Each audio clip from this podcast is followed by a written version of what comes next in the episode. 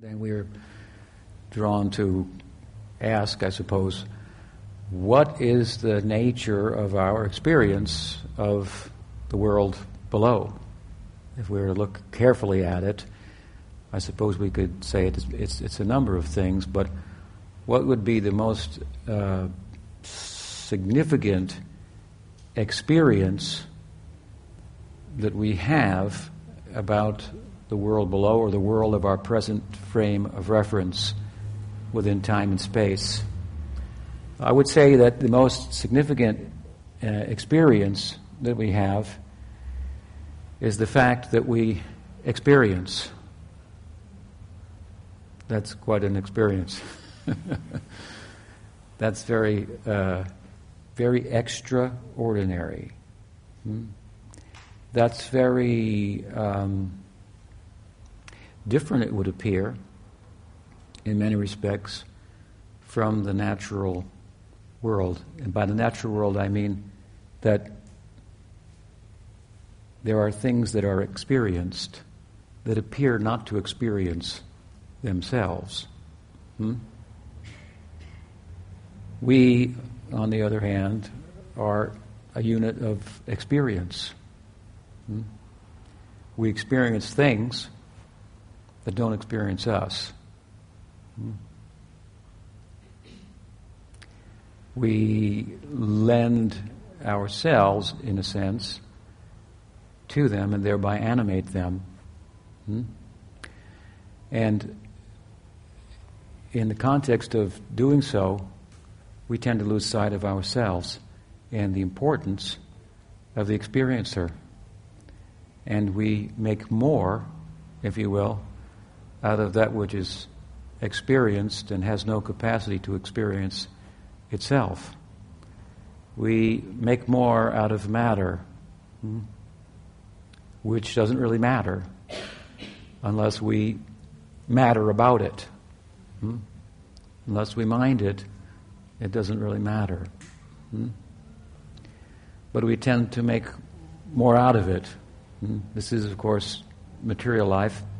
And interestingly enough, in the attempt to find more and make more out of the experienced, as I say, we tend to lose sight of the fact and the significant fact that we are the experiencer. And we make the world of our experience smaller. How do I mean smaller? By smaller, I mean meaner. Hmm? Small minded, narrow minded, hmm? a kind of meanness hmm? we find therein. And the more that we try to find the more in matter or make more out of matter than, than, uh, than is possible, hmm? again, at the loss of our sense of self, that we're the experiencer, we find ourselves with necessities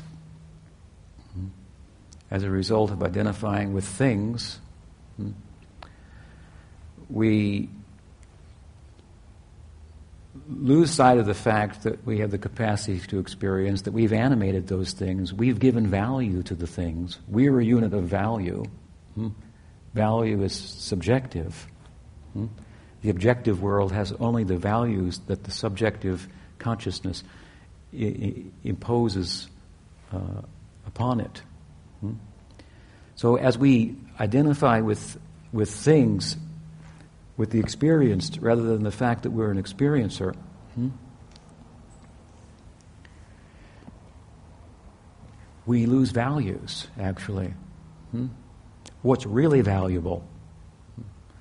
Ourselves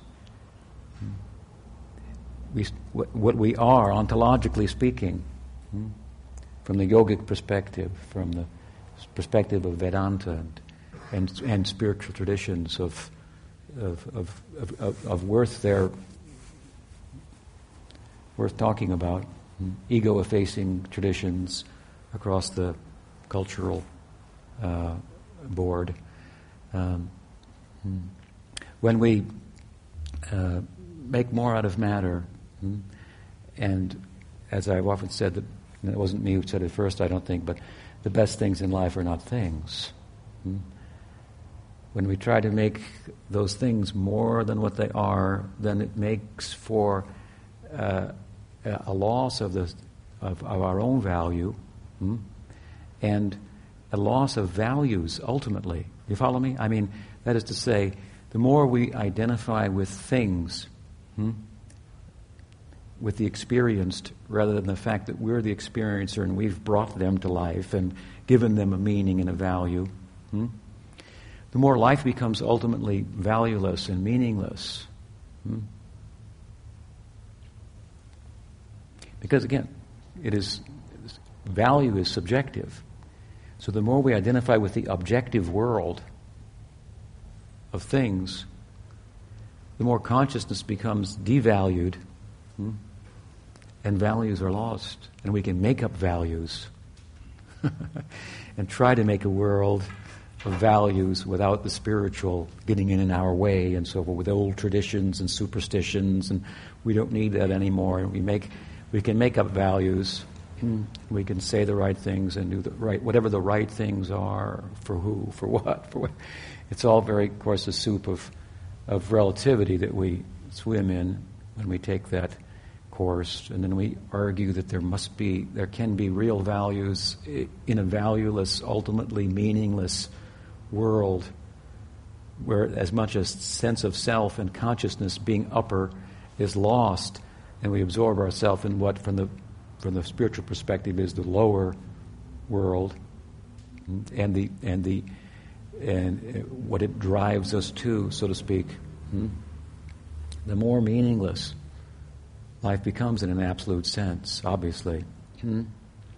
So, is at the loss of much that um, uh, that we we pursue the more that we sense life is about in relation to things, in relation to matter.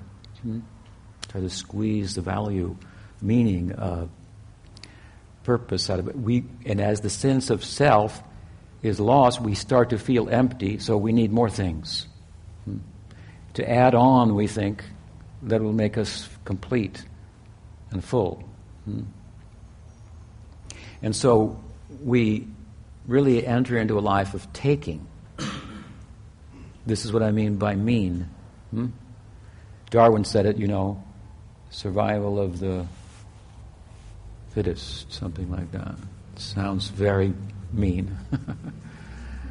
uh, and it is, actually. There's a, uh, the sequel to the, uh, arguably, the sequel to the Gita, Bhagavad Gita, the, uh, the Bhagavad Purana, Srimad Bhagavatam, it makes a powerful uh, statement or two, quite a few.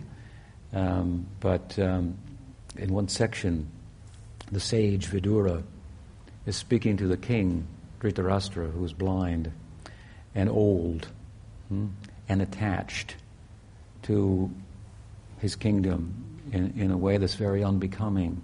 Hmm?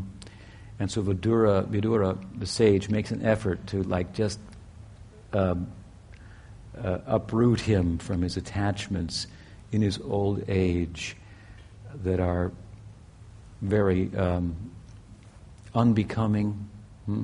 He should be wise by this time. Hmm? As to the nature of the world, you can't keep it. Hmm? And the more you like it, the more of the problem it is because it, doesn't remain. Hmm? So, uh, a wise person, through not only having heard through good association such ideas and thought and reflected on them, how those ideas are not book ideas. They're recorded in books, and we call them sacred books because these kind of ideas are really plumbing the depths of our experience. Hmm? We're not talking about anything here that that anyone doesn't have experience of. Hmm? But the implications of those, so forth. So, and here he is old, and by this time he should have figured this this out, but he's remaining attached. So he he speaks very sharply to him. The word sadhu, you know, it means like a, a sage. It also means to cut. Hmm? It's like he's like a heart surgeon, if you will, open heart surgery. And Vidura saw, this is the last chance I have here. Hmm? Let me poke him. Hmm? Let, me amputate or whatever. Let me open, open his chest here. And, and so he, he, and he, said many things, but the one phrase that, that I'm going to cite when I, that I think of when I cited Darwin's, Darwin's uh, uh, description of, of the world, bleak as it is, he said, well, the, the, the four-legged are food for the two-legged, and, and, and so on and so forth. And, and jivo jivasya jivanam, he said. And the long and short of it all is one living being is food for another.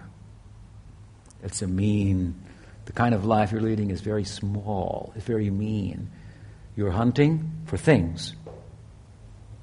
And the more you hunt for the things, the more you're being hunted. Hmm? There are only so many things. and we can never have enough. When we think that things matter, hmm? we lose sight of what actually matters, and that it doesn't matter how many things you get, you will never be satisfied. Hmm? And a whole bunch of people with that in mind consciously or unconsciously, politely or impolitely, hmm? more or less doing the same thing. Hmm? This makes for, well, not a place for a gentle man or woman. Hmm? It's rather wild hmm? and a dangerous place. We find sometimes the sadhus, they, they, they tend to go to quiet places away from the world, right, for contemplation and so forth, and mm, and to, and to uh, to protect themselves from the taking. Mm? So, and sometimes even we find sadhus who who who do very extraordinary things to keep people away from them. Mm? Um, I know even sadhus who, in times gone by, dressed up like materialists to keep spiritual seekers away from them. There are many spiritual, uh, I mean, quote unquote, seekers who are, in the name of spirituality, with the language of it, the movements of it, a few slogans and so forth, hmm, really pursuing the same thing that the average materialist does, but in a more subtle way. And, so, and this is very, very uh, extra diluted kind of a situation to be in. Very, very, very problematic. Hmm?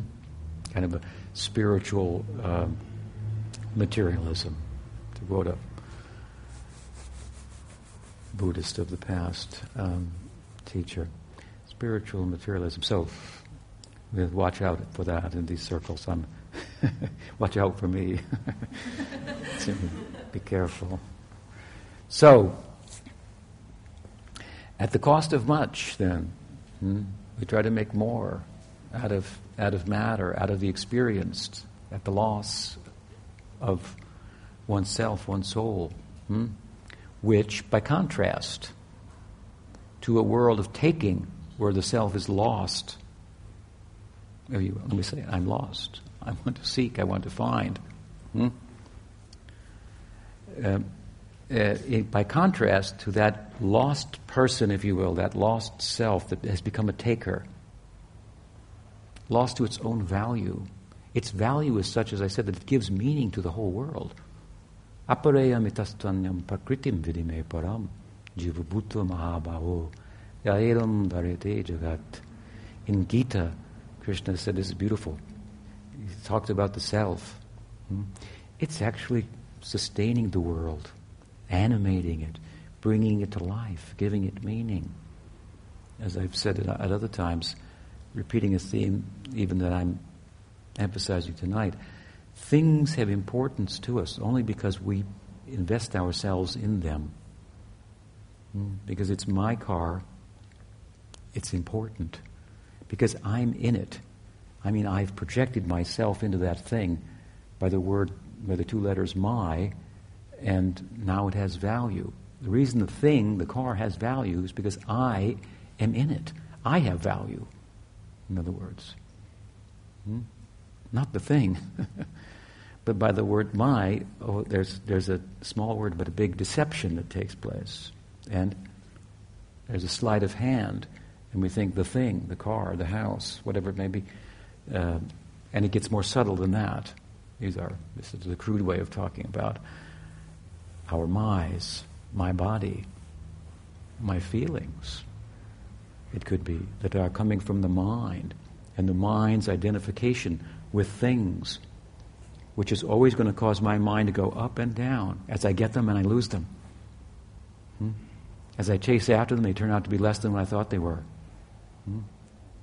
Then I'm going on this roller coaster of the mind of uh, emotions, feelings arising out of a mind in pursuit of things that that are just not quite there. we think of it as a very tangible world, and the spiritual is rather kind of ethereal and hard to get a grip on. Hmm? But who's getting the grip? Hmm? That is tangible. The things that one, he or she tries to grip or thinks are tangible, they're constantly in flux, aren't they? Constantly in transformation. Hmm? So, a, a life in pursuit of such, with attachment to such, with the idea that, that such things, that is, have a prospect for me in terms of fulfillment, peace, love, valuable things. Hmm? This is this is Maya. This is illusion.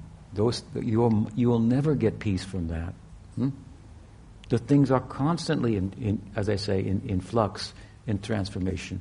It's no more than a dream where you, you, you found a beautiful prince and he turned into a, a monster, you know, a second later. Hmm?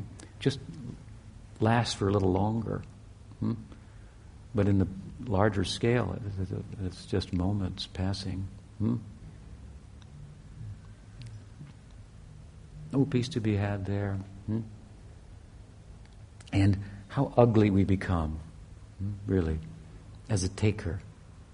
And then we interact with people, really, for things, subtle things. It's, it's, of course, we have to all start somewhere, but uh, so we paint a you know a picture as bad as it could possibly be, then we try to go in the other direction, because we do have a prospect. I mean, we we are not a taker, ultimately. This is the good news. It doesn't stop with Darwinian's uh, idea.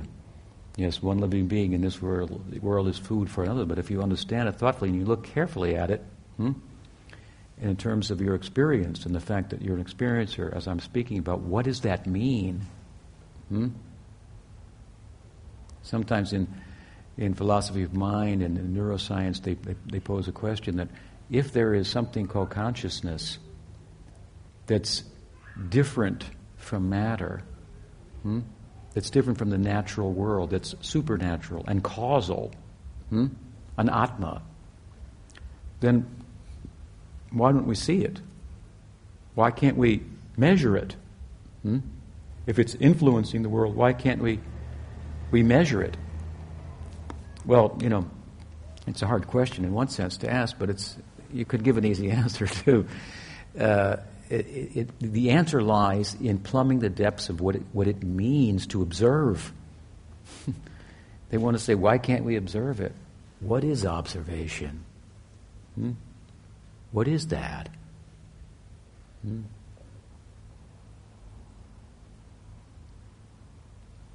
It's not a brain. Hmm? There are things that the brain does that we think we do hmm? of our own volition.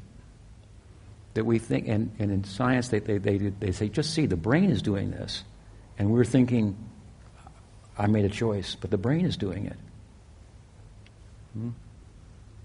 This is not a new idea. Prakriti kriyamanani gunai karmani sarvasa. Ahankara vimudatma kartaham this is stated in the Gita. The brain is doing many things that we think, are, we, are, we think ourselves are doing.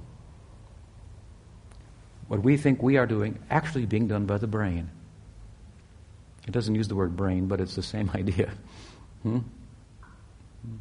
There's a, there's a sleight of hand, there's a deception on the part of consciousness's identification with matter. You identify with matter, you kind of turn it on, it moves, and you think those movements are your movements. Hmm? And there is power in observation. Many things would not happen if there was not a witness.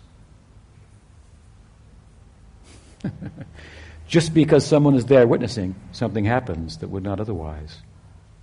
There's power in observation. Self, the Atma, is a witness. Hmm?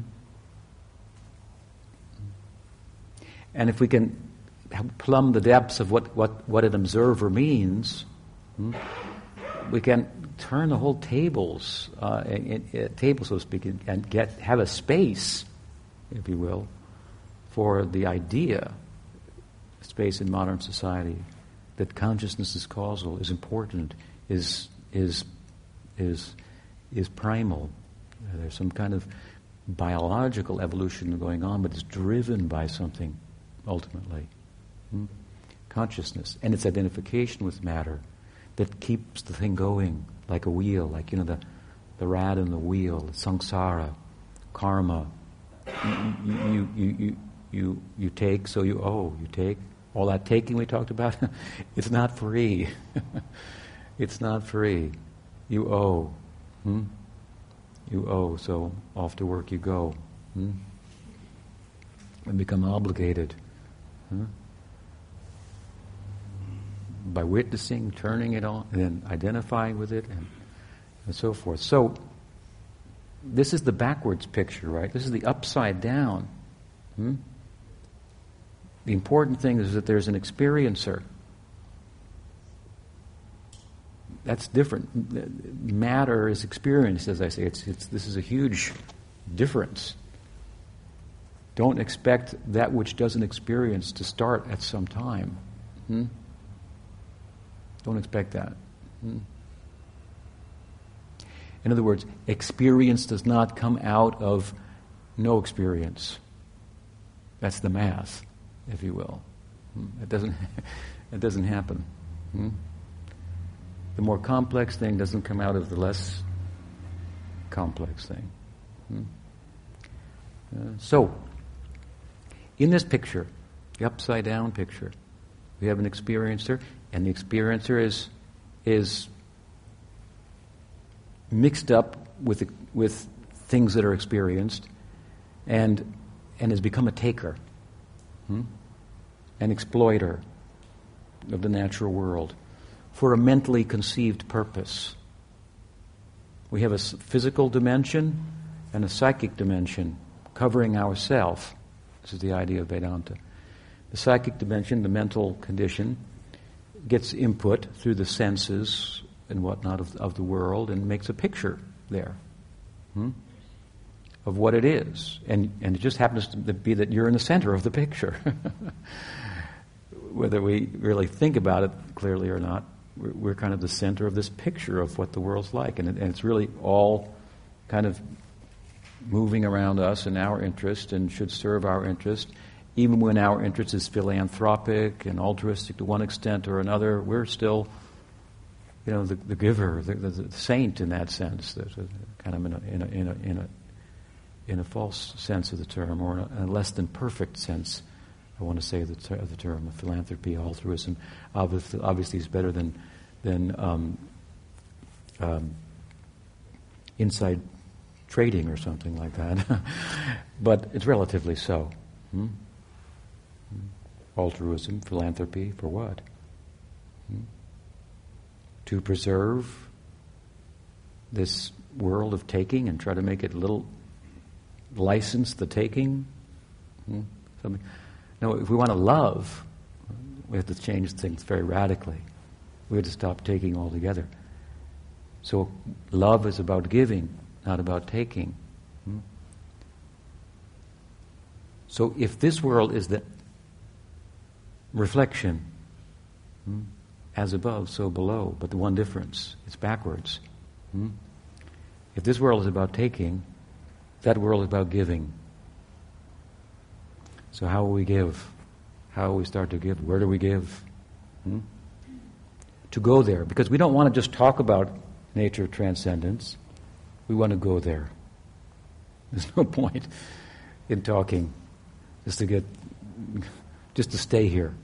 In other words, if I'm only interested in talking about it because I can talk about it in a creative way and people will listen, then I will stay here for sure. if I'm living on that, there's a very petty thing. Hmm? The prestige of he can talk about, she can talk about that. Huh? To eat that, to live on that, to digest that, is to be deeply, deeply immersed in a world of taking. Hmm?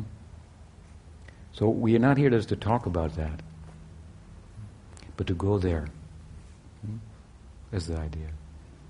And if we are to go there, it's very helpful to, to go homeward, if you will, to know a home, home knowing, for home going, a home knowing person is very helpful. Hmm?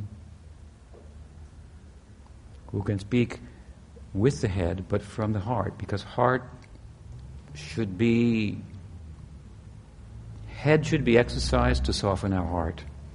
Hmm? We should use our head to soften our heart. And as the heart becomes softened, hmm, hmm, as the heart becomes softened, then the head comes up with wonderful ideas, very different ideas, and some capacity then to talk about these things uh, with, with words and, and reason, that they can address the, the, the, the the, uh, the reasoning and in, intellect of, of others and then and through that seep into the heart. Hmm? Because, I mean, we, we, we do sit here and listen and think and are we going to let that in or not? Or do I do? So we're listening with our intelligence. Hmm? So you want to be able to talk about it with a head so to speak, that, that will arrest the intelligence, that you can go beyond it. Go inside, touch the heart. Hmm? Hmm. Home is in the heart, so they say, oh, that, he hit home that, with that one. Yeah? And if he or she can say something that really touches the heart, and you know that's true, then you have to make that a, a, one of the foundation stones in the spiritual life that you're building. You can't just go, that sounded great, and parrot it to somebody else. You have to have it go in and make and build on that. Hmm? As much as you do that, then you have find you have some capacity to understand the topics, hmm? to have a feeling for the topic, hmm? and to go there, as I say. How will we go there? It's not a question of miles. Hmm? There means it means a trans spatial, trans geographical place. Hmm? This is the subjective world we're talking about, the above. Hmm? It's all, what I mean by subjective, I mean it's all about consciousness. There's no mixing with matter. Here we have a world of matter and a world of consciousness, and they're, they're mixed up with one another. Hmm? The consciousness is confused, thinking itself to be matter. It never becomes matter. It's never affected by matter. It's like a virtual reality. You're never really affected, but uh, you think you are. Hmm? Oil floats on the top of water, it doesn't go to the bottom. They may go along together, but you can take the oil off. They don't mix. So the Atma, hmm, the self and matter, they don't mix. But in the waves of material life, of emotions, its ups and downs, we, we move with it hmm?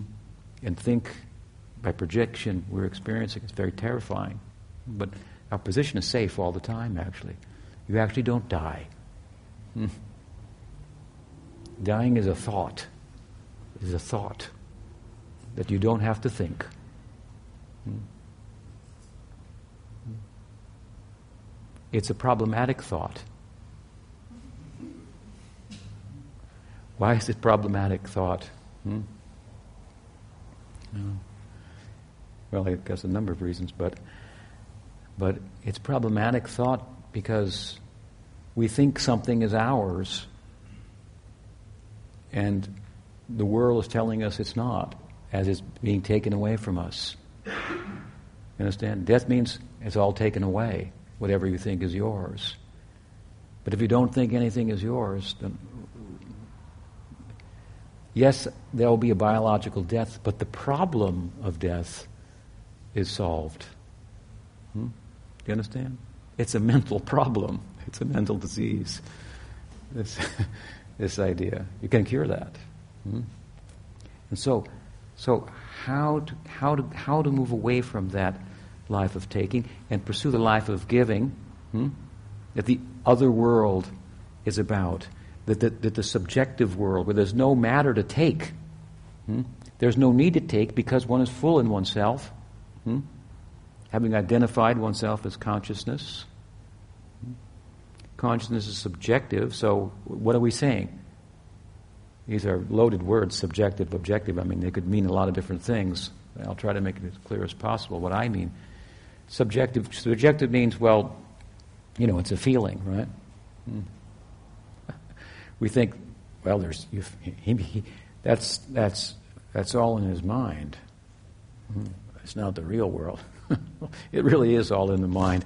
The whole objective world is only in the mind we can only experience our experience of the objective world, not the objective world itself, because we never mix with matter. We can never touch it. we can never even touch the objective world.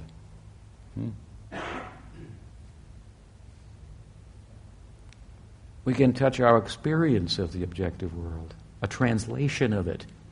Consciousness translates the objective physical world through the subtle vehicle of the mind. Mind in Vedanta philosophy that we're entertaining tonight is, is a subtle form of matter that's kind of like consciousness and it's more intangible and hard to grasp, so to speak, but it's matter nonetheless. And consciousness, the witness, experiences the gross material world, if you will, through the medium of the mind. And, and in science, they call, they call that qualia, qualia, qualia, the qualitative experiences. They're, but you never touch the world. Hmm? Now, this other world, there's no matter, hmm? which is what's got the whole thing turned around. What is that world of matter and consciousness? It's something like this. If you take the Godhead, hmm, then we say the God this world is like God's dream. It's like a dream. It's sometimes described like this in the sacred text. God's dream. Hmm? It's a dream. A dream world. Now the other world, the real world. What's the real world then? Hmm? The real world, if, if the world above, is God's daydream. Daydreams are different than dreams. Hmm? Right? Daydreams are like I would like to do that. What do you think? but, but in the daydream of God, whatever is the daydream, it happens. Hmm? So this is a world of consciousness that we want to call it the daydreams of God, which are all fulfilled. Hmm? Um, and it's subjective in that it's all in the realm of consciousness, there's no matter. But it's not just subjective in the sense of, well, whatever I want it to be is what it is. Hmm? Because it's God's dream, daydream. So I've introduced another here, hmm?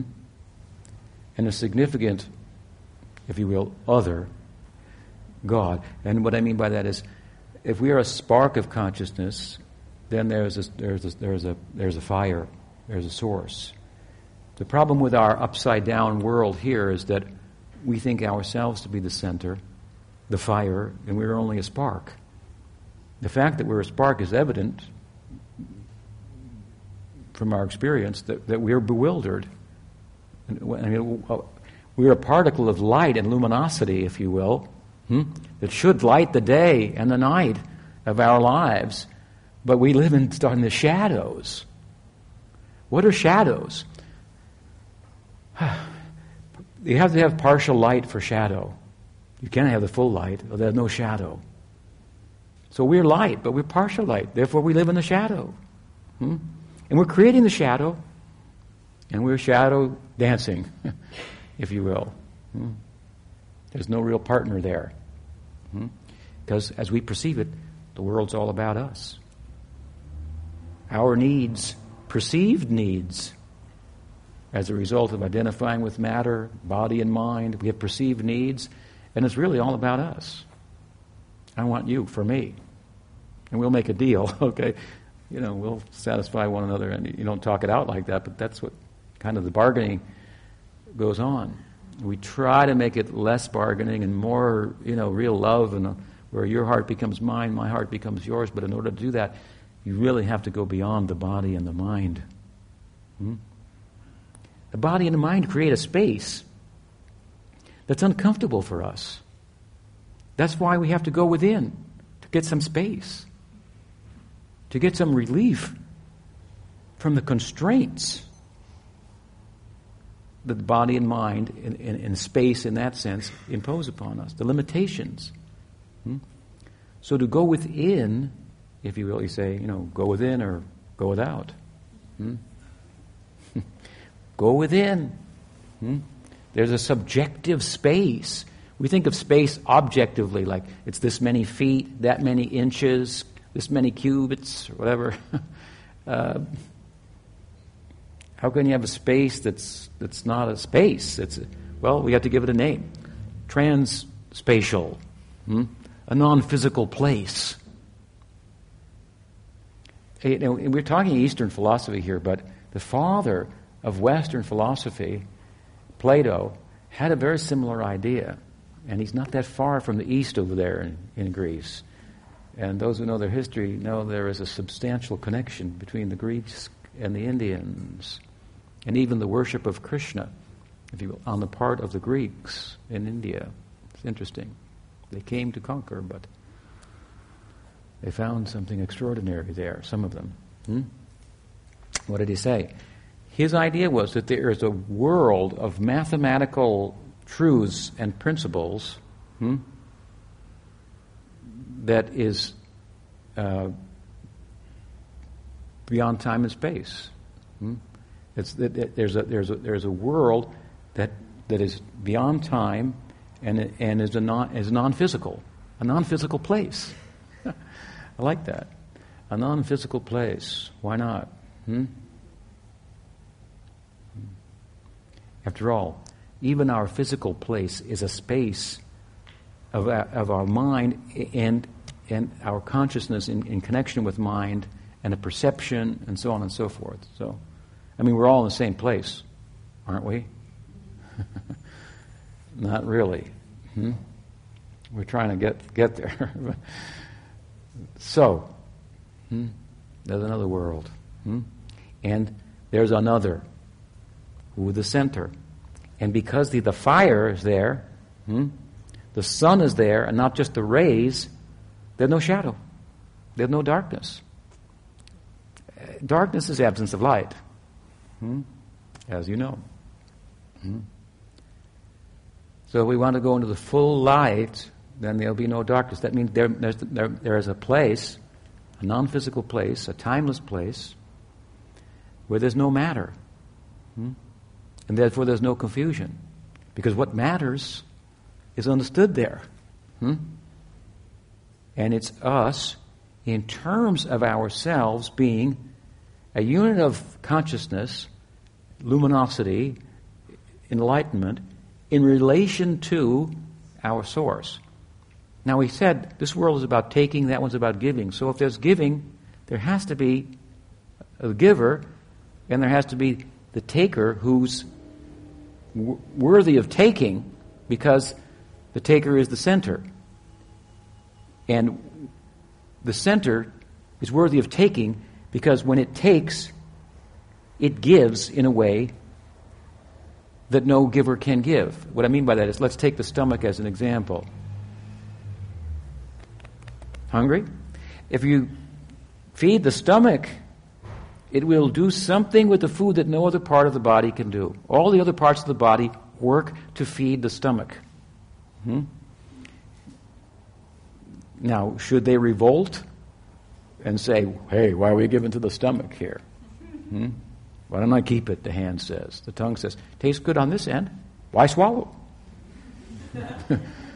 There's a good reason for the swallowing, too. A good reason. There'd be no tasting without swallowing. There'd be no feeling without swallowing. Hmm?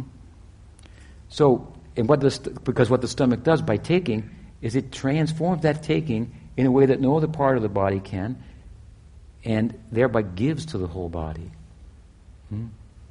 So the center is, has an appearance of taker, but it's actually the biggest giver. Hmm? And love is about giving, right? So, and so if I, if, if I love you, then you're in trouble because you will love me. If I love you, it's hard for you not to love me. Hmm? You'll say, well, I like him, you know, but he just keeps coming on. He's just really nice. And, and whenever, you know, whatever. if somebody loves you, you become controlled by them. But that's not a bad thing. Hmm? Because becoming controlled by them means you end up loving them. Hmm? Then they become controlled by you. Do you understand? I've given an example before that there are different ways to control. We can control a person physically by locking them in the room. Or we can control a person mentally by manipulating them psychologically. More subtle, and you can't understand it. Your friend has to come and say, Get out of that relationship. Can't you see he's terrible for you? Get out of there. We can't see it. We're being manipulated. Hmm? We're being controlled. Hmm? Mental control is more subtle, yet more powerful than physical control. Hmm? More pervasive. You don't even know you're being controlled necessarily. You don't want to hear that you are. Uh, it's, it's very complicated. Hmm? Physical control, you know, I'm in jail, I want out. There's, there's no confusion about it. Hmm? So we can control with physically, we can control mentally, or we could control by the heart. And the more the controlling becomes subtle, the more, the less it is apparent that the controlling is what's going on. And so when the, when the control comes by love, love is controlling. I mean, let's face it. if someone loves you, you know, your kids love you, well, you know, you're controlled by them. I mean, it's a relative example, but to one extent or another. Mm-hmm. But you like it, and, and, of course, I'm just giving a relative example. In the absolute sense, hmm, being controlled by love, by love of God. Hmm. Is very satisfying. Hmm. By loving God, well, then God loves us, so to speak. Hmm. Uh, so we need another. My point is also to love, to give. We need another. We need a center. Hmm. If this world is about taking, that upper world must be about giving. There must be a center to give. There must be something going on there, giving. Hmm? So, how do we get there? Where do we start giving?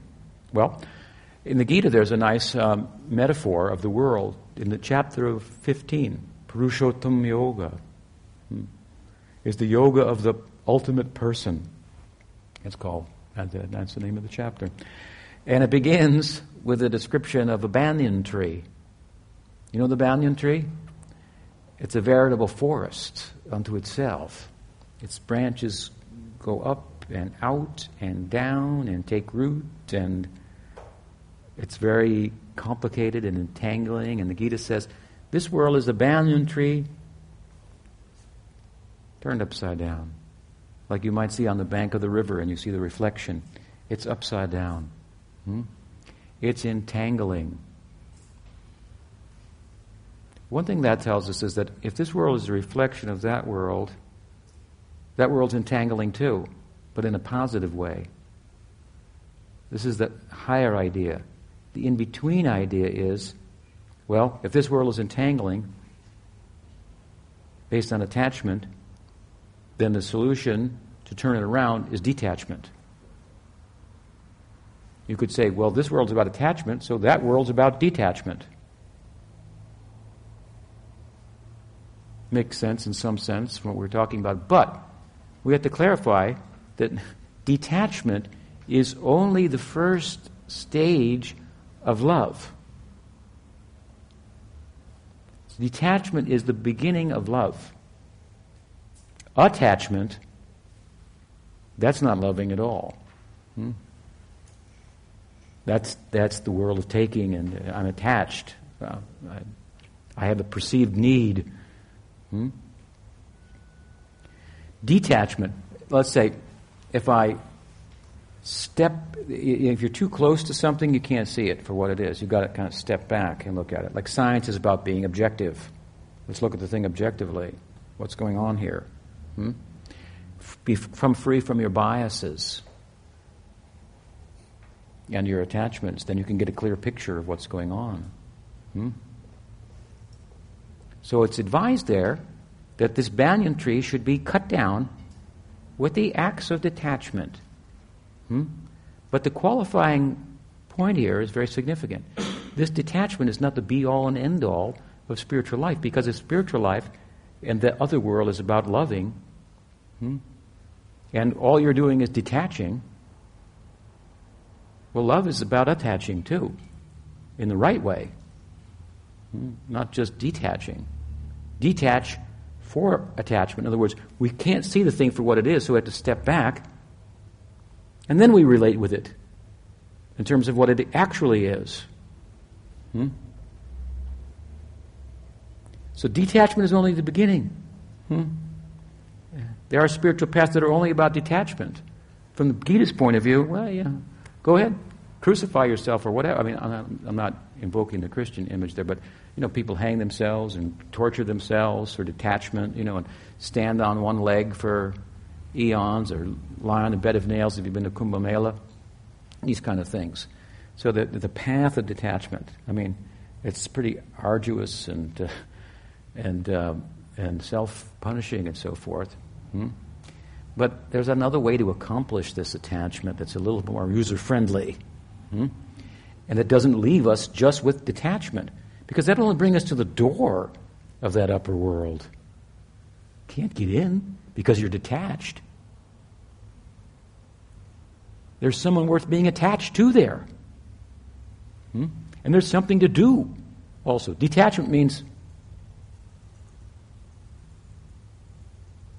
animation is suspended here. I'm detached. I'm not doing anything. It might be peaceful for a while. Shanti, shanti, shanti, sit, do nothing. Hmm? But love is active. Hmm? It's giving. Is love just not taking? It's part of love. yeah, you shouldn't take. You shouldn't. It's, it, but it's not the whole full face of love. In bhakti, the idea is, of course, bhakti means love. So this is the yoga of love. Hmm? This is the bhakti shop. But you can't buy love. so, well, there's a price to pay. Hmm? And part of the price for, for, for acquiring love is detachment. Why is detachment? Hmm? Detachment that comes naturally as a result of being preoccupied with being attached hmm? properly.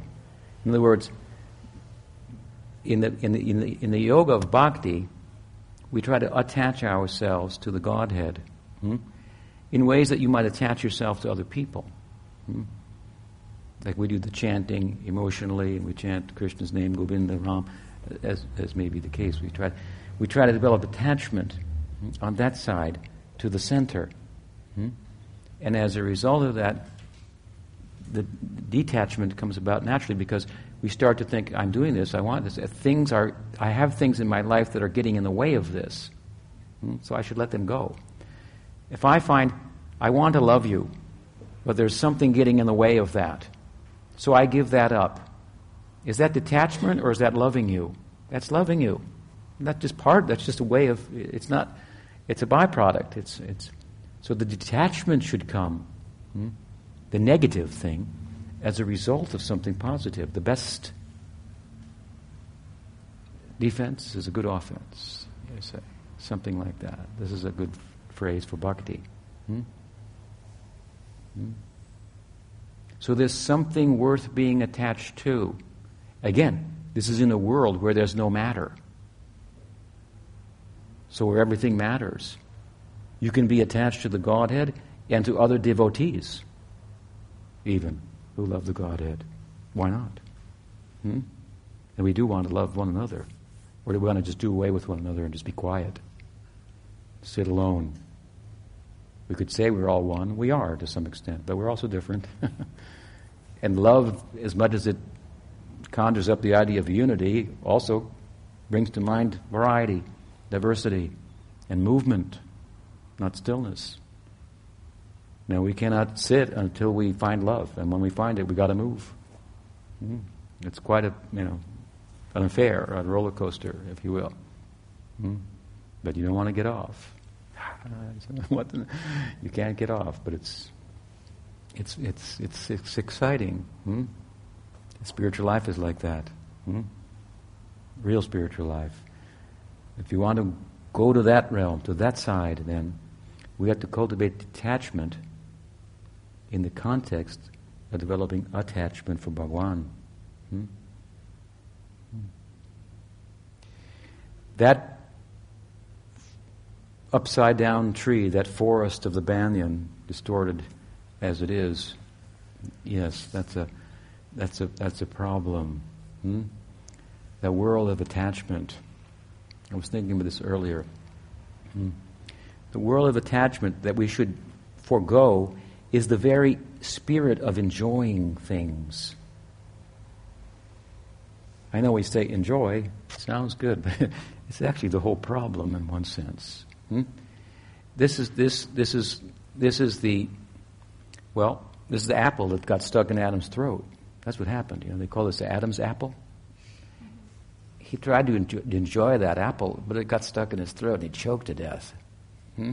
And we are choking hmm? on our attachments. It's killing us. The enjoying spirit. Hmm? We can say, well, I'll give that thing up, that thing up. Why don't you give up this thing? It's the only thing you really got. This exploiting tendency within you. Hmm? You give that up, then you can have all the things you want. Things have a purpose, just not the purpose that you got in your mind for them.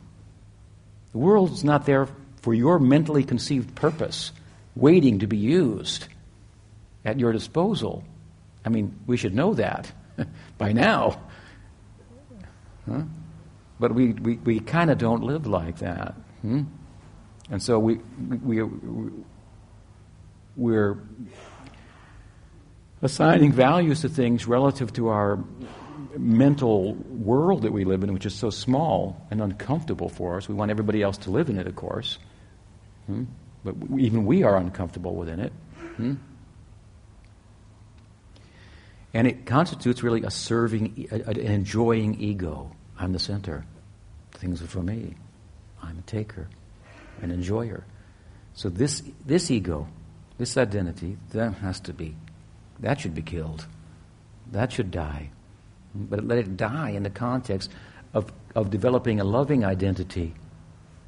Though there's a positive connotation of ego, of identity in bhakti.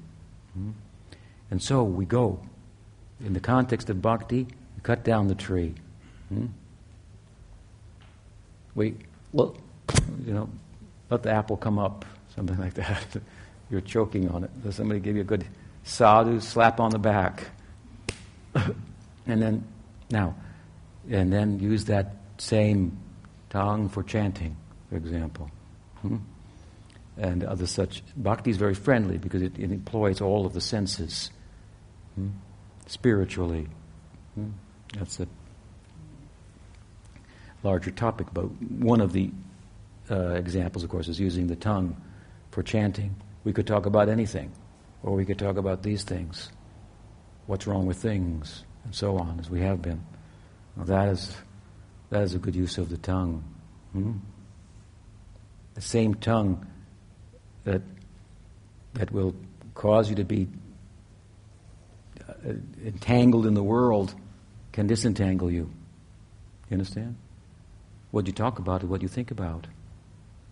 What you think about, that becomes what, what, what you are and what your life is. And so if, if you put these harikatha, these kind of topics, sadhusanga, on the tongue, and you have ears, listen with those kind of, these, these things. This will be, you can use these things, ears, tongue, in a way that will disentangle you. They are a product of your entanglement. They are your karma. they are a result of your previous taking. And this is what I look like. I know it's bad.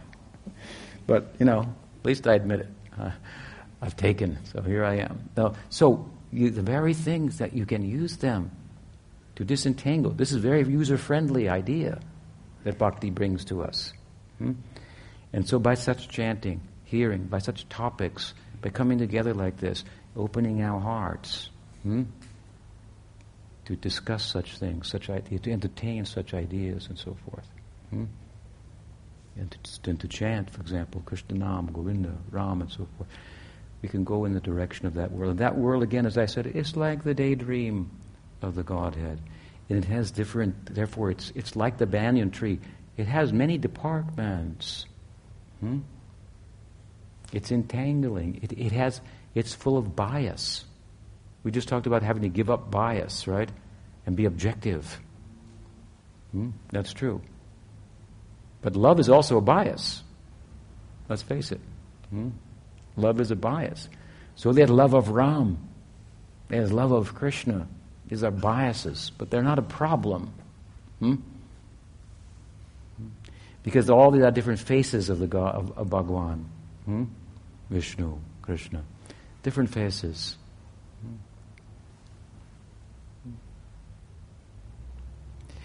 And then there is, in a general sense, there's, there, we're talking about a land of lila as opposed to a, a, a, a, world of karma. I don't know if you're familiar with some of you the term of lila. Karma, you've all heard of, of course. Karma means that we, we act, we were takers, and so we owe. We get re- the repercussions of taking. Lila is the life that we enter into by giving. It's just play. Hmm? It's play. It's, it's Bhagwan is described as only playing, has nothing to do, nothing he has to accomplish. So, and he's omniscient, so that's boring. So he plays. Hmm? plays. And so many Leelas. With whom? With those who go there. Hmm? Who, who, who, give up the meanness and small mindedness and narrowness of, take, of a world of taking. They go there, they give, and they feel themselves they got bigger in ways that words cannot do justice, but it's our experience. By giving, I got bigger. I became nicer. Hmm? Hmm?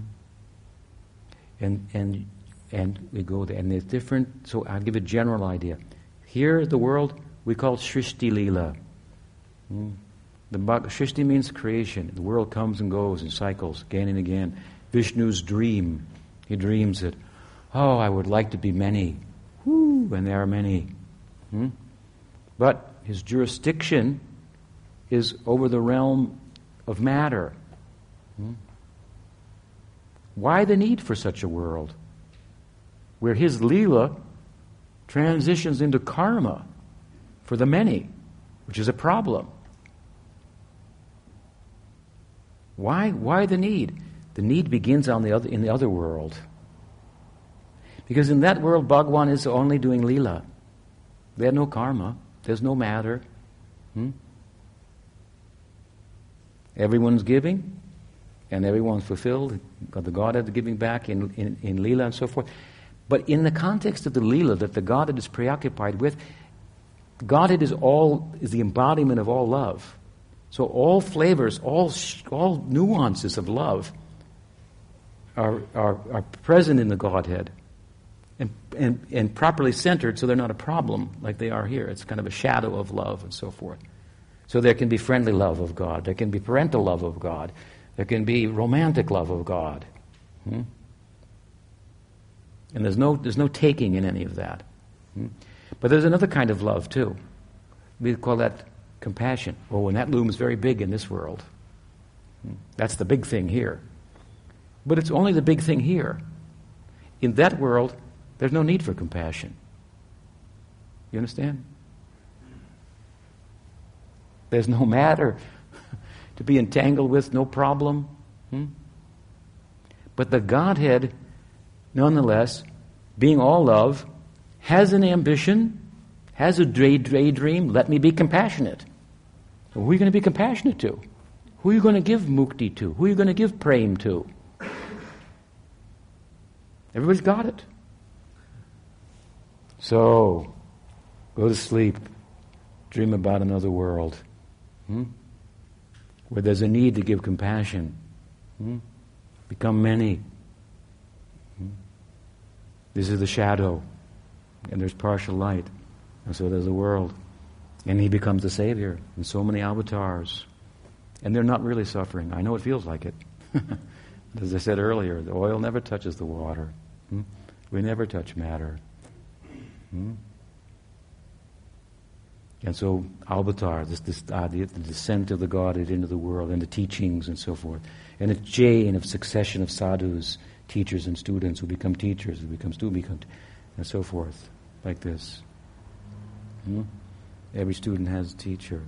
Here I teach, and I look other way. I'm a student, and that is forever. Such is the nature of the subject. That's beautiful. I like that. Hmm? Not only I can learn forever, but I can learn to love forever. That's what's worth learning, not just to learn. Hmm? Knowledge is only good as, as good as it helps me to love. That is that, that is that is the end of knowledge. Krishna says in the Gita in the ninth chapter, I'm going to tell you about the highest love. the end of the chapter, he says, it's the highest knowledge, he says. Raja Vidya. The end of the chapter says, it's love me. That's what it is. That's the secret. Love me. Love has knowledge, it's pregnant with knowledge, essential knowledge. No, no burdensome knowledge. No knowledge that you carry with you for that's a burden that you use to just attract people to you for nothing like that. Hmm? Essential knowledge. When you love, you know what to do. Hmm? This is real knowing. Hmm? So in that world, in that on that side, you can go there. And there are two basic divisions. We've gone from the world of creation, where Leela of the Godhead, becoming many in a dream, transitions into karma for us, and then the Leela of, of salvation and the teachings coming. And, oh, the teacher is very noble, and we think this is the highest love, to love the teacher. Hmm? There no, could be no, no abuse there. That's the theory. Hmm? Things, everything, there are things are abused, but well, we have to be a little intelligent too. We have to be wise in our love. Hmm? So to move from there, hmm? take the compassion from the, in the form of the teacher. Hmm? God is God. It is there more than anywhere else in this world. Hmm? In the home knowing person, that's where home going is found. Hmm? We cannot get closer to God in this world than through the Guru. So, we go. And we find it. It's our practical experience. My Guru, she loves me. Hmm? In a different way. You know, a young boy loves a young girl. Oh, let's say, a tiger loves a young girl. Hmm. young boy loves a young girl. We think that's better, but it's also, you know, love knows no reason, and sometimes it's good to think. Hmm? Could be a problem. And then a sadhu loves a young girl too. But that's different. From a real sadhu, she gets a different feeling, or he gets a different feeling. And it's what it's, it, it's like nobody ever loved me like that. Hmm? what he gave me. I can't digest that. I owe. I feel oh, I owe. Hmm? And he says, no, no. Hmm? That's not mine.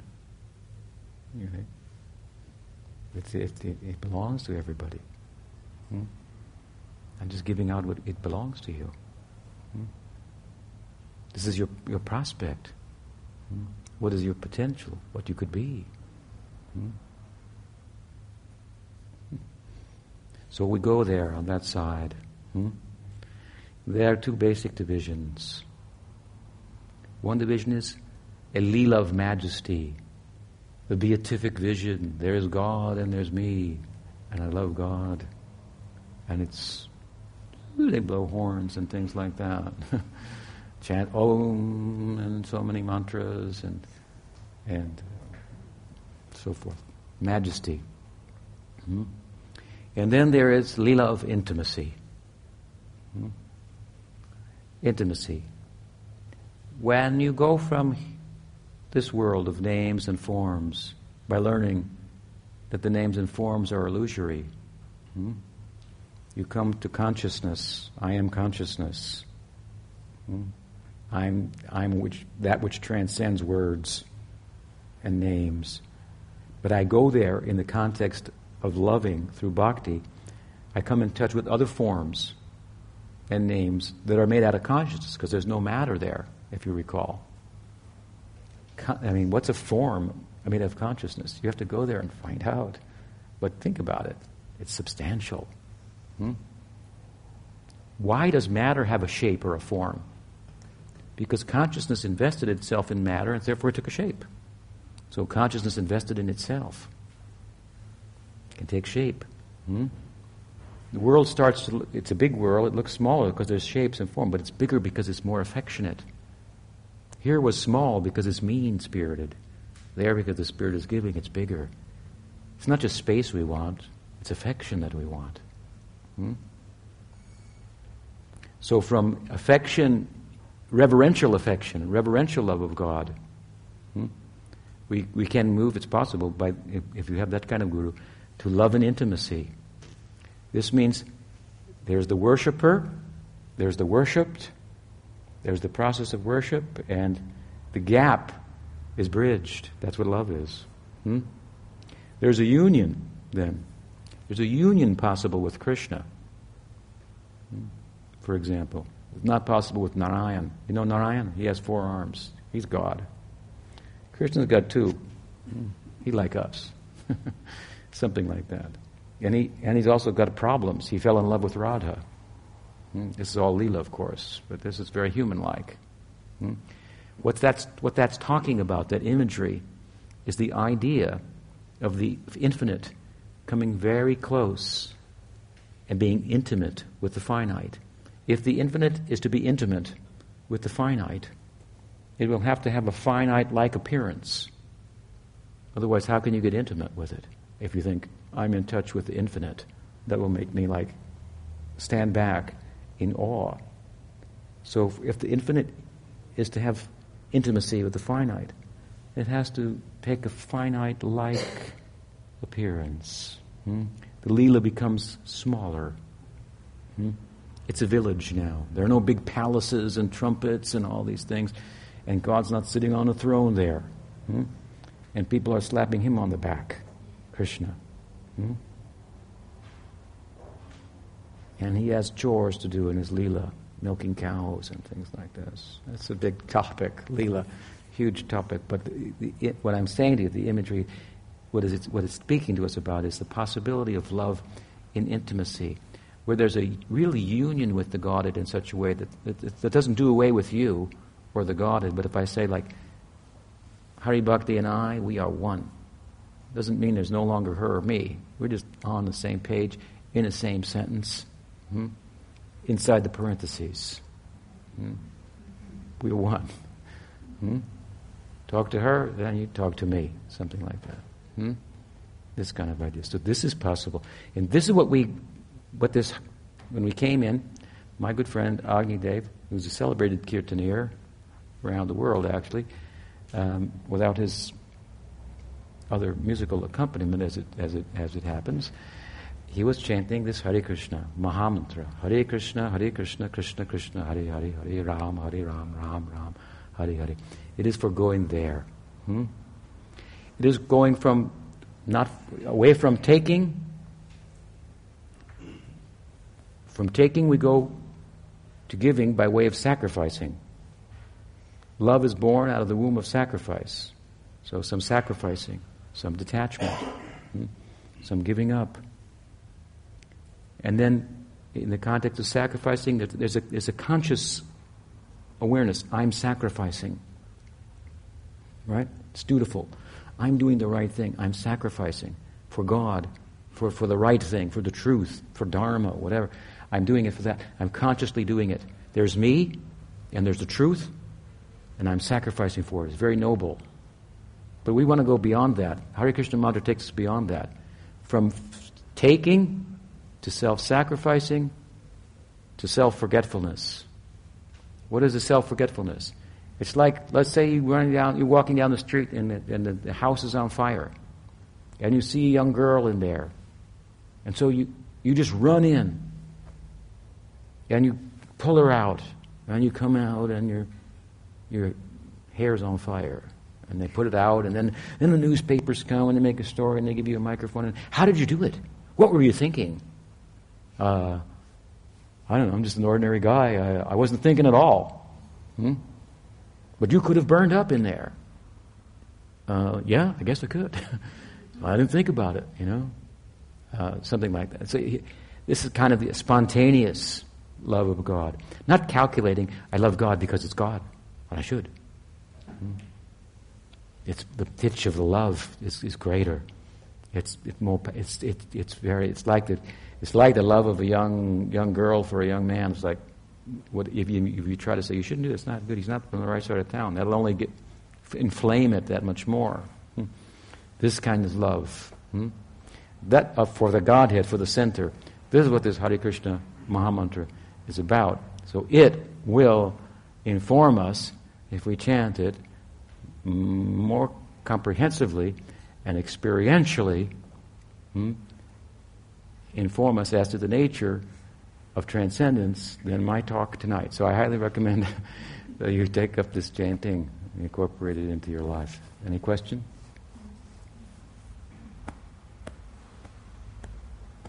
Or comment? Any help you can give me? Yes. Uh, so wondering if you could say more about why the need for the world matter. About what? why the need for the world of matter, Uh huh. and um, specifically how we don't, how what dies, What dies? about death. Yeah, what dies? Yeah. Well, you know, it's hard to talk about the world of, of, of, of- matter, matter and consciousness kind of in, interacting in a sense. And it's, I tried to, you know, I, I gave a general idea that, that if we look from a God centered perspective and God is all loving, then, then there has to be a space for, a place for compassion, right? And so there has to be then something to save people from. hmm? So it's one explanation. But I, I have to say this to you no explanation will satisfy everyone hmm, in this world. Um, but I want to say also that part of the problem of that is because of our frame of reference. hmm? What really is being suggested here is, is, is a whole different frame of reference that uh, metaphysically, in, in a way to, to enter into that frame of reference, that this world will ultimately make sense to us.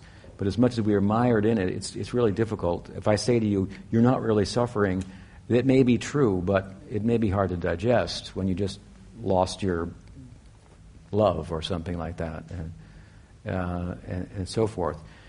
Um, but, you know, we do have to look at the thing a little bit um, uh, as, as to the more than what meets the eye, so to speak. Um, but uh, so there may be any number of explanations of, of why the world, but I'm, I'm not sure they're that valuable because sometimes, un- unknowingly, perhaps on our part, and it may not be the case for you, but a lot of people ask, you know, why the world, and what's underlying that is why the world of suffering. is like it's or or well, it underlying is that is that I kind of don't believe it really is that bad, or i- i- how could it be, or uh, uh, it, it doesn't seem to mesh entirely with my experience. It, it has to be better than you know. It, uh, why? wh- There's a, it's like that. it's kind of like that. Or the same thing goes with you know why. Um, why didn't God make a world that was, you know, there was no matter? Hmm? And then we wouldn't have to matter about all this kind of stuff. And it's underlying that is, is a kind of a disbelief that there could be such a God. And people do give up the belief in God because they see suffering in the world and so forth. Hmm? So it's a, it's a thorny issue, no doubt, uh, and uh, and um, no no I want to say logical explanation will satisfy the logic and the reasoning of everyone on it. But suffice to say this: I think there is a world hmm, of matter, if you will, and we are experiencing it. I mean, that's that's a little bit difficult to get away from. Hmm? It would be better to think that acknowledge there is, and there are problems, and and, and there is a solution that's being offered. Really, spiritual discipline, sadhana, is a solution. The solution is that there's a way in which you can, you can isolate consciousness from matter and experience the theory that consciousness is different from matter. That's what yoga is really about. Hmm? So we set up certain parameters and live with them and, and function in certain ways with our senses in relation to the world that gradually, like for example, I mean, spiritual people aren't materialistic in the gross sense of the term. So you're happy to live with a little less and ride your bike, you know, kind of a thing, is to, to give an example. So, so spiritual sadhana is about testing the theory that you, you could live with less and feel that you're more. And the more that becomes, you hone that, hmm, that, that sadhana, the more you start to experience, I'm different from matter. Matter shapes consciousness, but it doesn't cause consciousness. What I mean by that is, for example, a car shapes how fast you're going to drive. Hmm? If I'm in a Volkswagen, I can only drive a certain speed. If I'm in a in a BMW, I can, you know, uh, in Europe, I can go fast. Hmm? The car is shaping but it's not causing. In fact, I'm causing the car to drive in the first place. Hmm? So we all have different bodies, and there are different species of life, for that matter. And consciousness is what animates them. But consciousness is only expressing itself, that's the speed, relative to the vehicle that it's in. Hmm? Now we've got a human vehicle, and consciousness is, is, is, is flooring it. You know, I mean, it's like, it's like, wow. You know, I'm like, so uh, you can go a little faster, and it seems like there are all kinds of possibilities.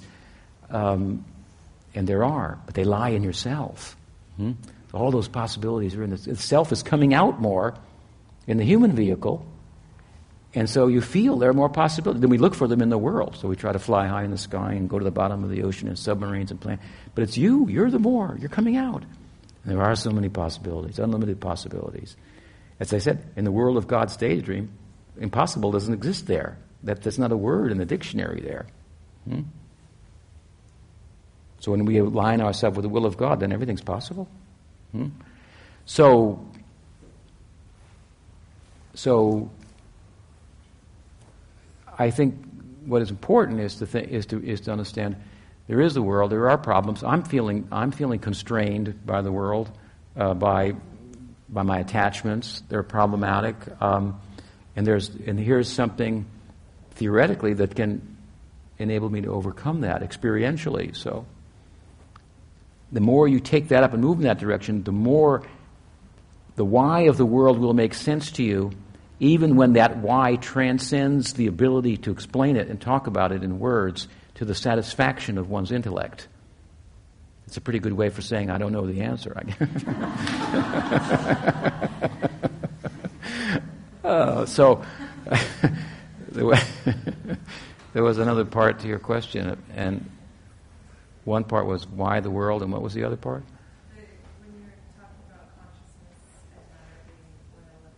Yeah, well, that's, uh, that's what it's like. Um, they're different, ontologically different from one another. As I said, well, you're not going to get experience out of non experience. Like take, take billiard balls. This is sometimes used as an example by some people. Billiard balls, you know, on the pool table, they're bouncing around, just like molecules are bouncing around. Hmm? On the pool table of the world. Hmm? And does anyone ever think that at one point, when you hit the, I don't know how to do it, but the eight ball or something like that, it goes, ouch. Hey, could you put me in the other hole over there? The middle hole? You keep putting me in the corner hole. We never, I mean, that's just ridiculous. It's funny, but it's ridiculous. We're never going to expect the, that billiard ball to say, ouch, or say, you know, could you put a little chalk on the thing? Right? So don't think that molecules or anything in the brain, no matter how it bumps up, it rubs, rubs with one another, it's, it's something's all going to start to say, hey, that feels good. I don't like that. That's not going to happen. Hmm? That, that feels good. I like that. That's experience. It doesn't come out of non experience. Hmm? Non experience will not come out of non experience. And matter is non experiential, it's experienced. So there's a difference between us and matter. Hmm? There's a similarity too. We are both Shaktis of Bhagwan. Maya Shakti, Jiv Shakti. Self is called Jiv Shakti also. Jiv means life. Hmm. We're both Shaktis of Bhagwan. We have that in common. But we're, one is animate, one is inanimate. Different. Hmm? So that's something about it. Hmm? And, and we are of that experiencing nature, so, so you'll never. I mean, do you have any experience of not experiencing? Well, you don't. You don't, or otherwise you'd remember it, or you, you'd, you'd recall it. That's the point. You have no experience of not experiencing. Well, don't think that will end either. There's no reason to believe that you have. You know, I, why don't you live on the basis of experience? That's what we do do, but we have to think about what our experience actually is, and then live on the basis of that. Not just a sensual experience that feels good, that sounds good, that looks good, that tastes good. That means I'm going here, here, here. I'm being pulled in all different directions, sometimes at the same time. The tongue says that tastes good. The stomach says stomach says that's enough and there's a battle going on. That also happens. Hmm? So, again, we experience, but the fact that we're an experiencer, that's the real experience. That should be thought out. What that, and how to, how to understand that. What I am as a unit of experience. I'm different than the natural world. I'm supernatural. Hmm? Matter doesn't experience. I do. Some people think experience comes out of non experience, but they're not thinking very well. Hmm? And they can do it in a sophisticated way. But it defies common sense, it defies our experience. And it's not verifiable by any objective data. There's, good, there's theories that you can interpret data and so forth, but who's doing the, the interpreting anyway? You know, you want to do away with the interpreter, that's consciousness. What's the meaning of a theory? that that says that um, that consciousness is matter. What's the meaning of the theory? Uh, that's a, that's a long, long argument. But so there's a few words. Anything else? Yes.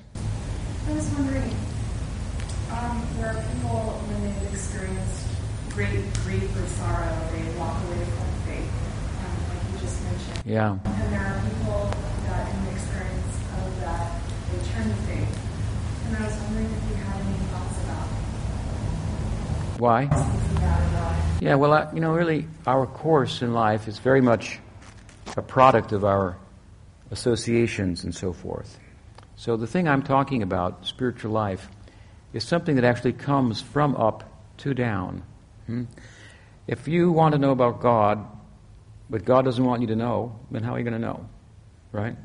So if God wants us to know about God, then we can know. Hmm? It's like the mind. The eye can see a thing if the mind minds it. Hmm? If it doesn't, you know, you'll go home and say, and say, I saw this, I saw that, and somebody else saw other things here. Because hmm? unless your eye and the object are lined up with your mind, you don't see it, even though you're looking at it. Hmm? So I'm using this as an analogy. Hmm? So if God doesn't want us to know, we, we, we, we can't know. We can say, well, God doesn't want us to know. He does. He wants us to, to want to know. So we are a unit of will, too. And so there's no real overt force involved here. Love is a force, no doubt. Hmm? but it's, it's a subtle one that coaxes you to, you know, to exercise your will in a particular way. Hmm? And so, so there's these ideas, they, they, they, they, they, they, come from a certain perspective, from a spiritual perspective. So in that sense, they come from the world, the transcendent world, the nature of transcendent. They come here, right? Hmm? And so in our sojourn, if you will, materially, moving through many lives and many bodies and many species, hmm, we have the opportunity to, to, to, to, rub in, you know, rub up to the right persons. Hmm? Um, what's the reason for that? It's, it's the, it's the Sanskrit word for it is often translated luck. Hmm? What is that? Well, yadrichaya. Yadrichaya. It means like, well, there's no reason. It's like good fortune. It's uh, something like that. Hmm? So, and there are different kinds of sadhus also.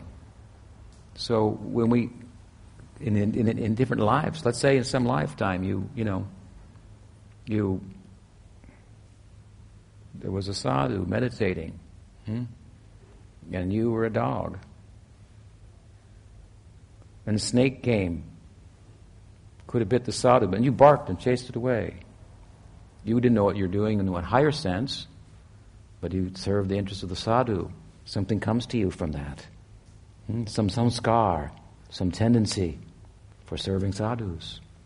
Then what kind of sadhu? What was his, what was his sadhana? And what was his sadhya? What was his ideal? What was his practice? What was his or her ideal? Hmm? Then will come in you. Hmm? Another kind of sadhu, like my lineage, so I represent bhakti marg, so you can get sorry to tell you this, but you get bhakti sanskar for this. What I'm talking about, you get a tendency for this. Depending on where, where you're at in all of this over many lifetimes, the measure to which you will be able to take it up in this lifetime. But I've got time. So I'm not worried. We'll be together hmm? forever. Hmm? It will take time, but we have time. Hmm? So depending on our association, hmm, we psychologically will be predisposed to make certain decisions. We think we make rational decisions, but largely they're psychological with regard to previous associations. Hmm? Why one person accepts one argument and the other the opposite argument, and they debate them, and you can't figure out which one's right because he says that that sounds good, and he says that that sounds good too. Yeah. But one of, both of them are fixed on their side because of a certain psychology that's been formed by non rational processes. Hmm? That's a very interesting point. So, uh, in other words, this is a trans rational, really, experience. I mean, I'm speaking logically, hmm? but the experience is a trans rational one because of the nature of the subject. And what I'm really doing is sharing my experience, my heart, through a, a through the a vehicle of logically arranged words and so forth. Hmm? That if that can arrest, as I said earlier, your, your, your mind and your intelligence, so you're just like listening, listening, then the thing can go in that you can't see, can go into your heart. That creates a sanskar, a tendency for this, an ability to understand it more the next time you hear it. And then, and it starts, you see, the nature of this knowledge is that it's different than ordinary knowledge. Ordinary knowledge of this world is knowledge that we gather for our materially conceived purposes. We collect it in a file and we use it when it's convenient for us.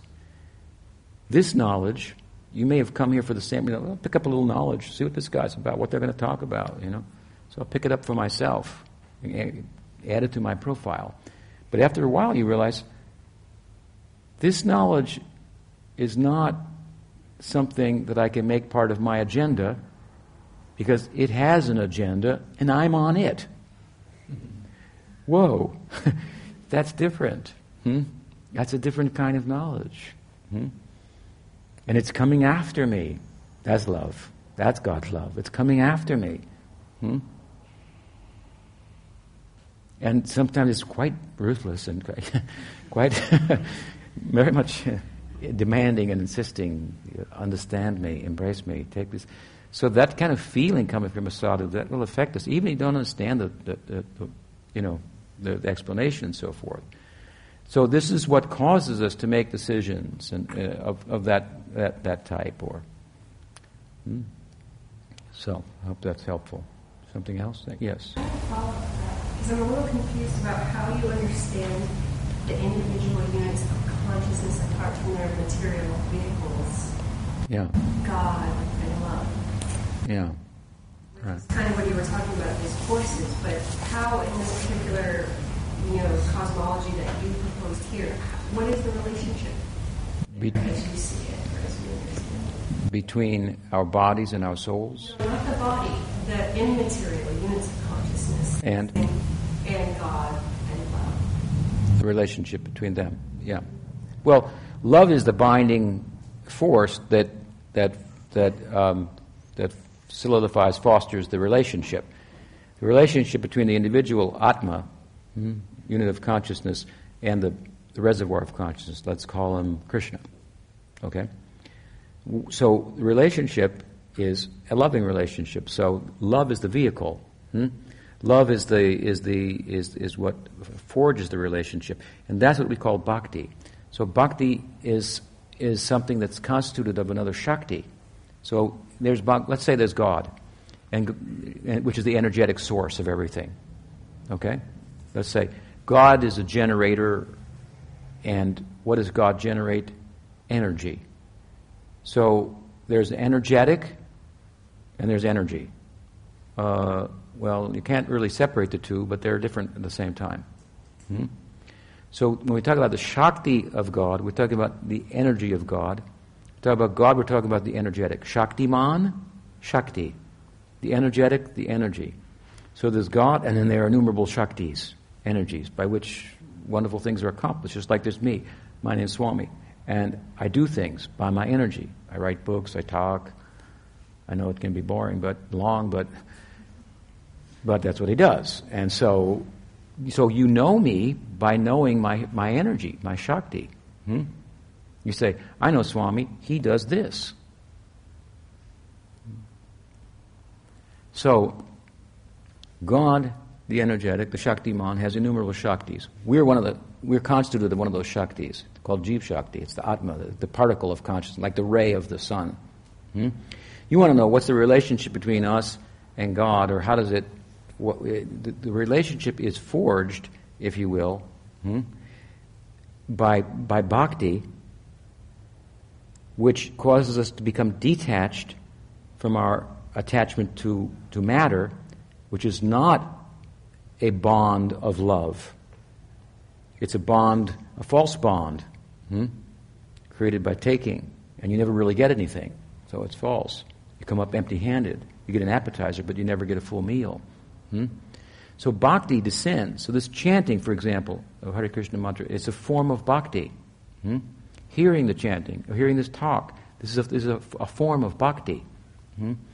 So actually, in its mature, maturity, there's bhakti in practice, there's bhakti in ecstasy, and there's bhakti in divine love. It's like an apple is an apple is an apple, but there's a green apple and there's a ripening apple and there's a ripe apple. hmm They're all apples. So bhakti is kind of like the invitation from the Godhead to have a relationship. The primary, the, the, the, the beginning result of which is I become detached from my apparent relationship to matter. Hmm? That's making me think I'm something other than I am. So knowledge comes, wisdom. Hmm? Like the Buddha, the idea of, the, of Buddha, the wisdom of the Buddha was well, the world's about suffering, and it's caused by attachment. Therefore, we should detach. That's wise. Hmm? So inside this bhakti is this kind of wisdom that comes, hmm? that causes detachment. And as the bhakti is cultivated further hmm, in sadhana, sadhana means spiritual practice. So, you know, we have certain practices that we do that, that constitute bhakti. And it, it, detachment being the first stage, then affection starts to develop for Bhagwan, for the Godhead. Affection. And I'm telling what's it like? It's like, you, you know what it's like to have affection for something that preoccupies your mind, and you don't have to force yourself to think about it, right? Hmm? Your mind goes there naturally. So by spiritual practice like this, the mind starts to go naturally towards towards Krishna, for example. Just go naturally. And like, the, like it would go towards a friend. Oh, my friend, I think, oh, I hear my friend, I have certain feelings inside. Or towards a lover, something like and It's just use this as a comparison because love and the, relationships of this world are like a shadow, a reflection of those relationships. Hmm? So the difference is in the relationship is that what's forging the relationship is love rather than taking, which only gives an apparent relationship with something I can't really have and I never really get. And it never would satisfy me if I did anyway. Hmm? So by invoking bhakti, hmm, by participating in bhakti, engaging in bhakti and so forth, detachment comes, the wisdom comes, so it's wise love, and the loving comes on the other side. So spiritual emotion develops. That's what we call bhava, hmm, ecstasy. So one person will chant because he hears this, she hears this, it sounds good, makes sense, like it, attracted to it, doesn't make sense, but I like it anyway. That's also possible. Hmm? I like the chanting. You know? So they do it. Hmm? They practice it. That's some kind of sadhana, practice. It's like a child, you know, practicing, pretending that he's his father and puts on those big shoes and comes out with his father's coat on and the kids go, oh, isn't that funny? One day you'll run the business, ha ha, ha, you know, and, and so forth. But imitation of a good thing is a good thing. So when he grows into the shoes, then bhakti becomes alive. Then it's bhakti in ecstasy. Hmm? This is, this is, this is, then one is experiencing that, that the nature of the transcendent world. Hmm? And material emotions arising in the mind in relation to things and our attachments to them disappear, and spiritual emotions awaken. And they have, they're similar to like material emotions, but they're, they're never ending, and they're ecstatic, and, and they don't have e- e- e- even the emotion of separation. In the Leela, Krishna went behind a tree. I couldn't see him for a second. Ah, that's horrible. It's, it's something like, but it, but it's, but it, it just fosters attachment more for an object that is Satchidananda, condensed, eternity, knowledge, and bliss, rather than this is asat. It's here today, it'll be gone tomorrow. It's achit, it's not conscious. And it's nirananda, there's no ecstasy in this. Hmm? When we speak about Krishna, we're talking about concentrated Satchidananda. You know, you, you develop a, a relationship with that, and any emotion that comes out of that relationship hmm, is blissful. Hmm? So bhakti is, is, is, a, is taken up first as a sadhana, and it turns into bhava, ecstasy. And that ecstasy is, is cultivated in a particular way hmm, that results in, in divine love, and divine love is a particular bias. So some love Krishna, for example, like, like a friend, like a lover, like a parent, different, in different ways. Big topic, but that's something. So, yes? Is there any aspiration that's worthy other than the aspiration to be in union with the divine? And if so, what is the purpose of that aspiration? Well, I, I, suppose you could have aspirations that would be in relation to that, which would also be um, meaningful, that would, that, that, would foster that, that uh, but they would be um, really, in an extended sense, the same aspiration. Um, no, there isn't. That's my answer. um, at the same time, um, in, it's a big. This is a bit. This is a, this is the you know ultimate you know destination, and, and, and, and the journey is the destination too. So it's you know it's a, it's a huge thing. So um, therefore, in that context, there may be aspirations that are less than that, but are worthy because without attaining them, I won't be able to apply myself effectively in the pursuit of that. Let me give an example. I'm a monastic. I've been in a monastic since I was 22 years old. I'm 64 a couple days ago, or this month sometime. There are different dates for it. uh, I'm confused for sure.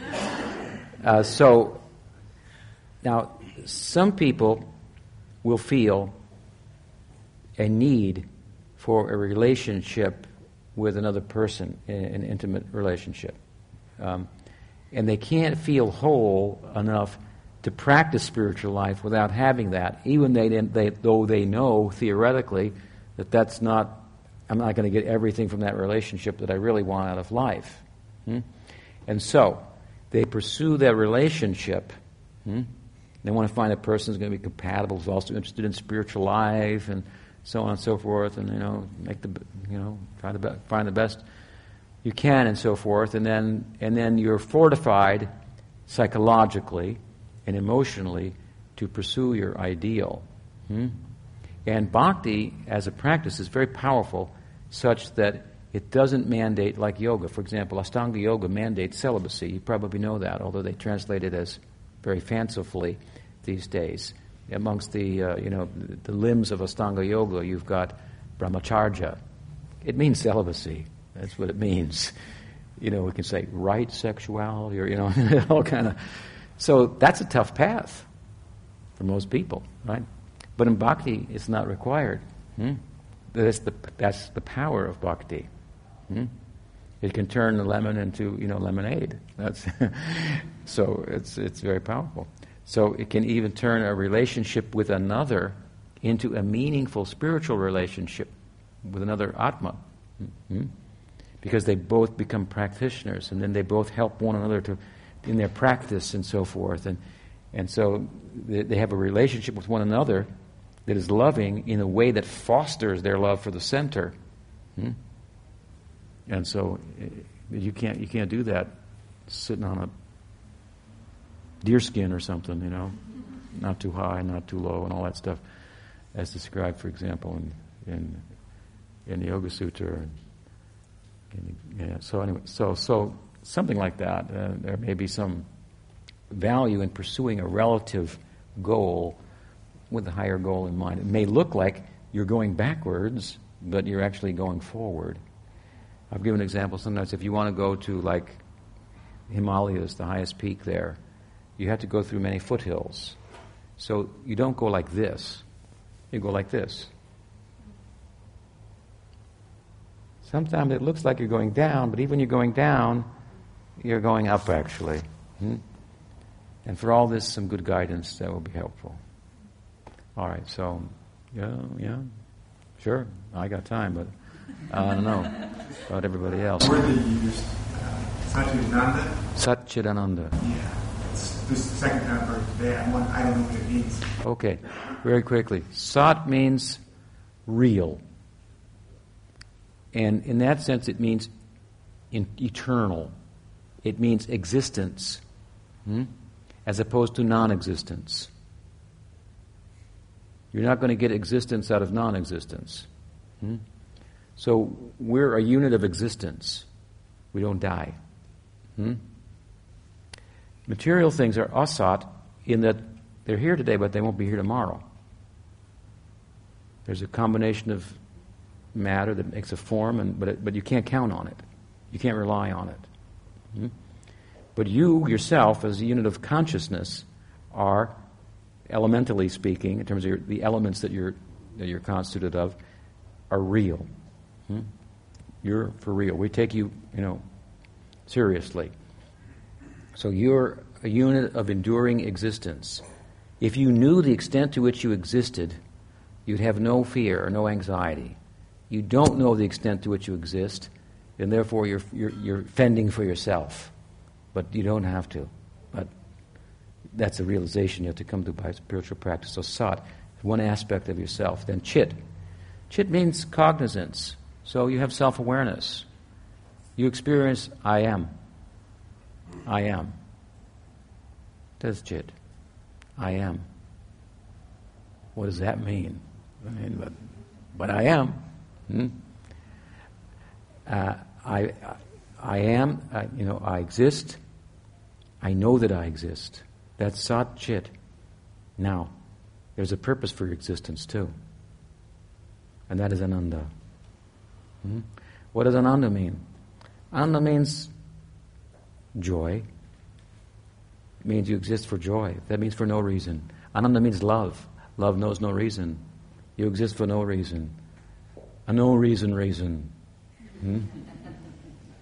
So we're a unit of enduring existence whose purpose is to love. Satchitananda. We're, we're like an atom of Satchitananda. We are derived existence, derived knowing, derived loving, and then there's a source, Krishna, Satchidananda, concentrated. Hmm? Satchidananda Ghana. Hmm? That help? Yeah. Thank you for asking. Okay, so we'll stop there. Thank you all very much for listening. It's always nice to come here. Those of you I've seen before, nice to see you. Hope to see you all again. Okay.